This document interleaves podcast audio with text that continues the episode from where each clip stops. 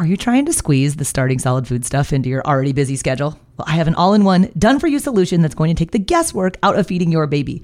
My online program is called Baby Led Weaning with Katie Ferraro, it contains all of my baby led weaning training videos, the original 100 First Foods content library, plus a 100 day meal plan with recipes, like the exact sequence of which foods to feed in which order. So if you want to stop trying to piece all this feeding stuff together on your own, I would be honored if you would join me inside of the program. You can get signed up at babyledweaning.co slash program. If you're new to this whole world of baby led weaning and starting solid foods, you might still be on the fence as to whether this approach is going to work for you. And if that's the case, I want to send you my free feeding guide called Will Baby Led Weaning Work for My Baby? This is a guide that contains a decision tree map that you can work your way through to determine if this is the right approach for you guys and then when it's time to start. Grab your copy of Will Baby Led Weaning Work for My Baby on my website at babyledweaning.co slash resources. And so, because the baby had already had an allergic reaction to three of the big nine allergenic foods, the mom was inherently scared to try the other six allergenic foods. But just because your baby has had an or has a food allergy to one food does not necessarily mean they're going to be allergic to all of the other foods. And in fact, the only thing you can do to reduce your baby's risk of food allergy down the road is to actually feed those allergenic foods early and often, even if it sounds or feels a little bit scary. Hey there, I'm Katie Ferraro, registered dietitian, college nutrition professor, and mom of seven specializing in baby led weaning. Here on the Baby Led Weaning Made Easy podcast, I help you strip out all of the noise and nonsense about feeding, leaving you with the confidence and knowledge you need to give your baby a safe start to solid foods using baby led weaning.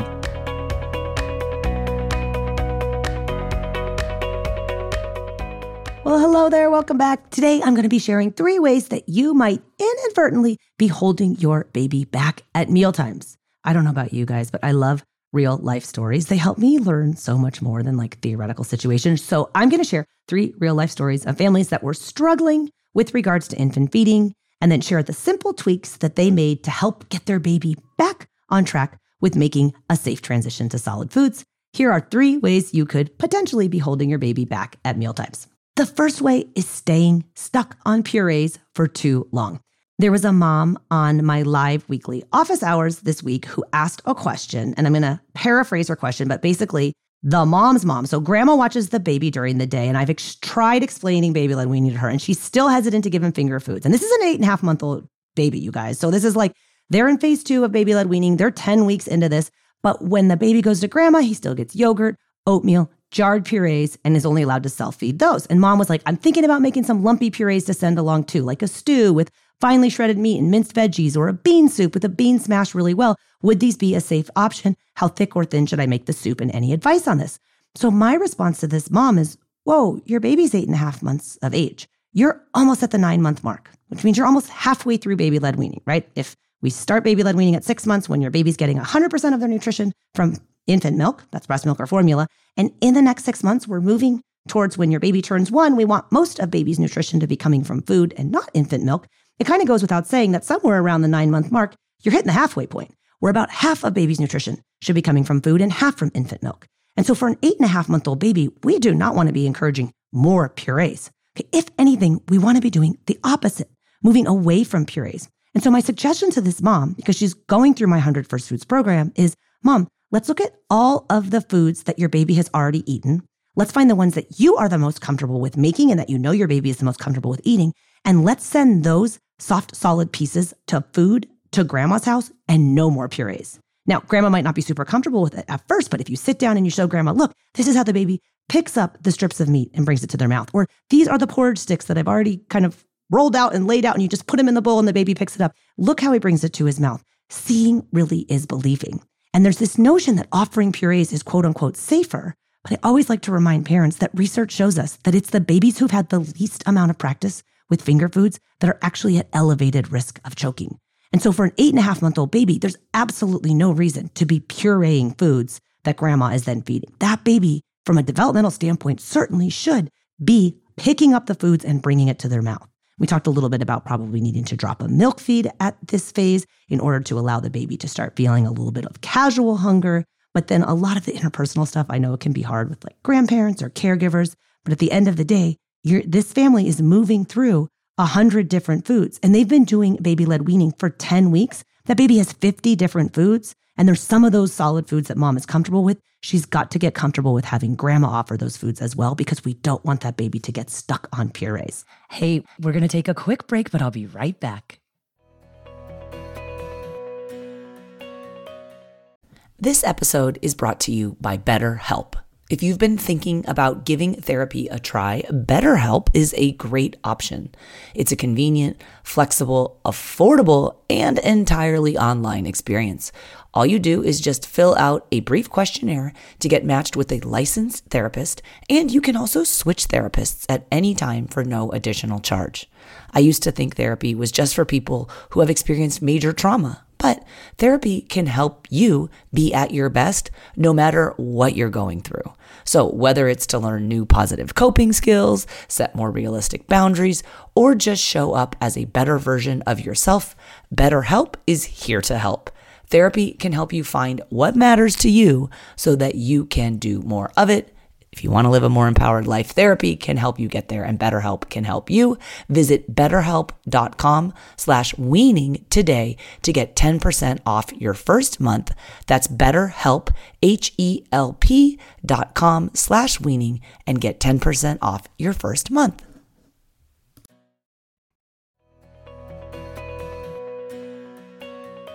The second way in which you could be potentially holding your baby back at mealtimes is failing to introduce the allergenic foods. Now, I was working with a friend locally where I live in San Diego, and her baby had had a very severe eczema. I've shared a lot about this baby on the podcast recently and, and last year because she was a, a, a big, big, big allergy baby, right? She had severe eczema. The baby had an allergic reaction to cow's milk protein, to egg, and to peanut. Okay. And the mom was like, then they moved out of state. So I'm like texting her and just checking in. How are you guys doing? And she's like, I'm so scared to introduce all of the other allergenic foods because my baby already had allergic reactions to some foods.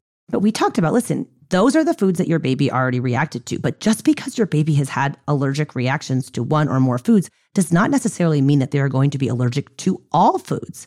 And so for this particular baby, there are nine potentially allergenic foods, the big nine, right? Those are the ones that account for about 90% of food allergy in the United States. And we did milk and egg and peanut. Okay, but for a number of different reasons, we knew that this baby was at high risk for egg and peanut allergy, and the baby had already had a diagnosed cow's milk protein allergy. But the other six allergenic foods, there was absolutely nothing to indicate that this baby was at elevated risk other than she had had some existing food allergies. So, what I'm trying to say is just because you have a food allergy doesn't automatically put you in the high risk category. It slightly elevates the risk of having a food allergy to different foods, but it doesn't mean you're necessarily going to. And the mom thought, well, my baby's allergic to three of the foods, so she's going to be allergic to the other six of the big nine. And that's definitely not the case. And in fact, when we talked it through, listen, the only thing you can do, mom, dad, caregiver, to reduce your baby's risk of food allergy to the other foods down the road is actually to introduce those allergenic foods early and often. That's when it kind of clicked for her like, whoa, I kind of have to do this. Okay. And it's important to point out too that the protective window for early introduction of allergenic foods in order for that to prevent food allergy, we think it closes at around 11 months of age. I had Dr. David Stukus, who's the country's leading pediatric allergist in the United States. He came on back in episode 227 and we talked about when does the food allergy prevention window close. If you have babies kind of coming up on that 11 month mark and you haven't done the big nine allergenic foods, there's some really good tips in there about the research that shows why you want to do it and then some tips on how to safely prepare those foods. But I basically worked it out for her with the last six foods to be like, all right, here's the schedule that you should introduce them. Here's how you can do it safely. And prior to that baby turning one, she got a little bit past the 11 month mark. But anyway, we did it before the baby turned one. The baby did have the rest of the big allergenic foods, absolutely no allergic reaction to those. And that's a peace of mind for the mom. Like, oh my gosh, now I can safely feed these other six allergenic foods, even though I know my baby has diagnosed food allergy to three it doesn't mean you're going to be allergic to all of the allergenic foods. So make sure you get those allergenic foods in early and often in order to help reduce your baby's risk of food allergy down the road. All right, the third and final way that you could be potentially holding your baby back at mealtimes is not progressing past the simple starter foods. So I was at lunch with a family member recently who has an 11 month old baby, and this baby, and the mom said it. She's like, I'm not doing a good job of introducing the new foods. I'm like, you are doing as good of a job as you possibly can. You both work full time. The baby goes to daycare. But the point was the baby only has about 10 foods and is almost turning one. And so we talked about it like, what is the biggest barrier to you guys not progressing past these simple starter foods? And for the mom, I said, Is it that you're scared of choking? She's like, No, I'm actually over the fear of choking. Early on, I was fear, scared of choking, but now I see how much he loves eating and picking the food up and bringing it to his mouth. And we have his feet resting on flat on a footrest. Like I'm doing all the things to reduce choking risk. And on top of that, I've taken an online refresher infant CPR course. So I know what to do if he chokes. Plus, she's a nurse, so she knows what to do if he chokes. But at the end of the day, the choking thing is no longer a barrier for her. But the reason why she's not progressing past the simple starter foods is she says, I don't do meal prep. I know I should meal prep on the weekends for both her, the adults in her family, but also for the baby. And so we talked about that. Like it's hard, right? You're working all week and then you have a limited amount of time with your baby on the weekend, and maybe cooking is not your favorite thing to do.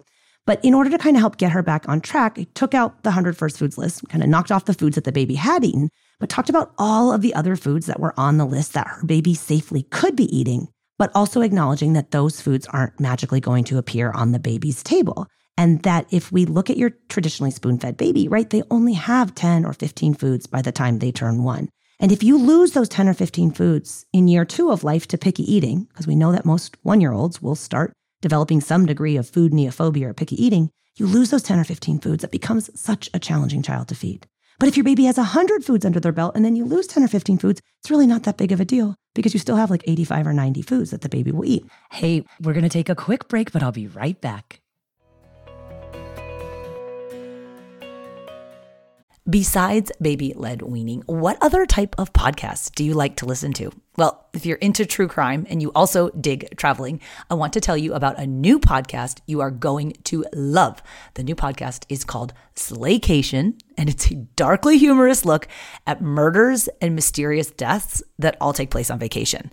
So the show is hosted by a true crime fanatic and her comedy writer husband, and he has a TV producing partner. So Slaycation brings a totally unique perspective to chilling, thrilling, what the heck stories of vacations gone horribly wrong from from the twisted tale of Harold and Toni Henthorn, whose romantic anniversary in the Rocky Mountains ended with one of them falling off a cliff, to Angelica and Vincent, their two recently engaged lovebirds, whose Hudson Valley kayaking adventure ended up underwater.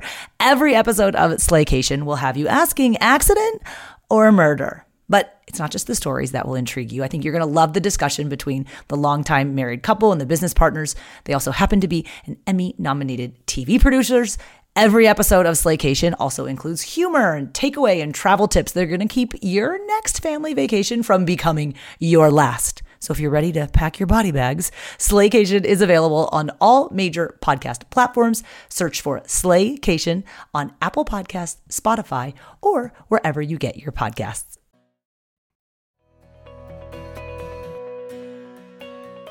So what we did was kind of reset and go back to basics. And the back to basics for baby led weaning is picking out five foods each week that your baby is going to try. The five new foods. And we use my five step feeding framework. So from the 100 first foods list, we pick a new fruit for Monday, a new vegetable for Tuesday, a new starchy food for Wednesday, a new protein food for Thursday, and a new allergenic food for Friday. We happen to be on vacation, so the family is going to be traveling. I said, hey, let's pick out the foods for the following week. So the foods that we picked out, do you have these at home? Can you get these? If not, is there like, there was kind of a wacky whole grain that amaranth was the one we were going to do that she needed to order online. So it's like, okay, if you don't have the foods in your house, you're not going to make them. So, picking out the five foods that you're going to feed your baby in the coming week or the week after next, ordering the foods, making sure you have them on hand, you can really condense the amount of time that it then takes you to get those new foods together so that you can actually offer them to your baby. But again, you've got to feed this baby for the next 17 and a half years of its life. My argument is always that it's totally worth it to put in the hard work now where you can get the baby to eat 100 or more foods that they willingly like and accept so that as you move into toddlerhood and preschool age and school age, the, the child will have so many more foods under their belt. And to be honest, you as a parent will have so many more options to choose from as well. So, in summary, three things to steer clear of. Don't get stuck on purees for too long, recognizing that purees are an important texture for babies to eat, just not the only one that they can eat. Number two, don't fail to introduce the allergenic foods. You've got to get those big nine allergenic foods in prior to 11 months of age. In my 100 first foods list, there's a potentially allergenic foods category that actually has 20 different variations of those nine foods and lots of ideas on how you can safely feed them.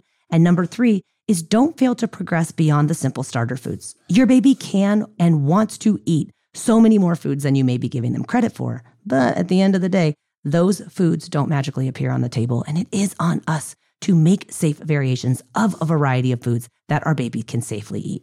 You can get all of the links from this episode on the show notes page, which you can find at blwpodcast.com forward slash 297. And a special thanks to our partners at Airwave Media. If you guys like podcasts that feature food and science and using your brain, check out Airwave Media. We're online at blwpodcast.com. In the show notes, blwpodcast.com forward slash 297. Thanks so much for listening, and I'll see you next time. Bye now.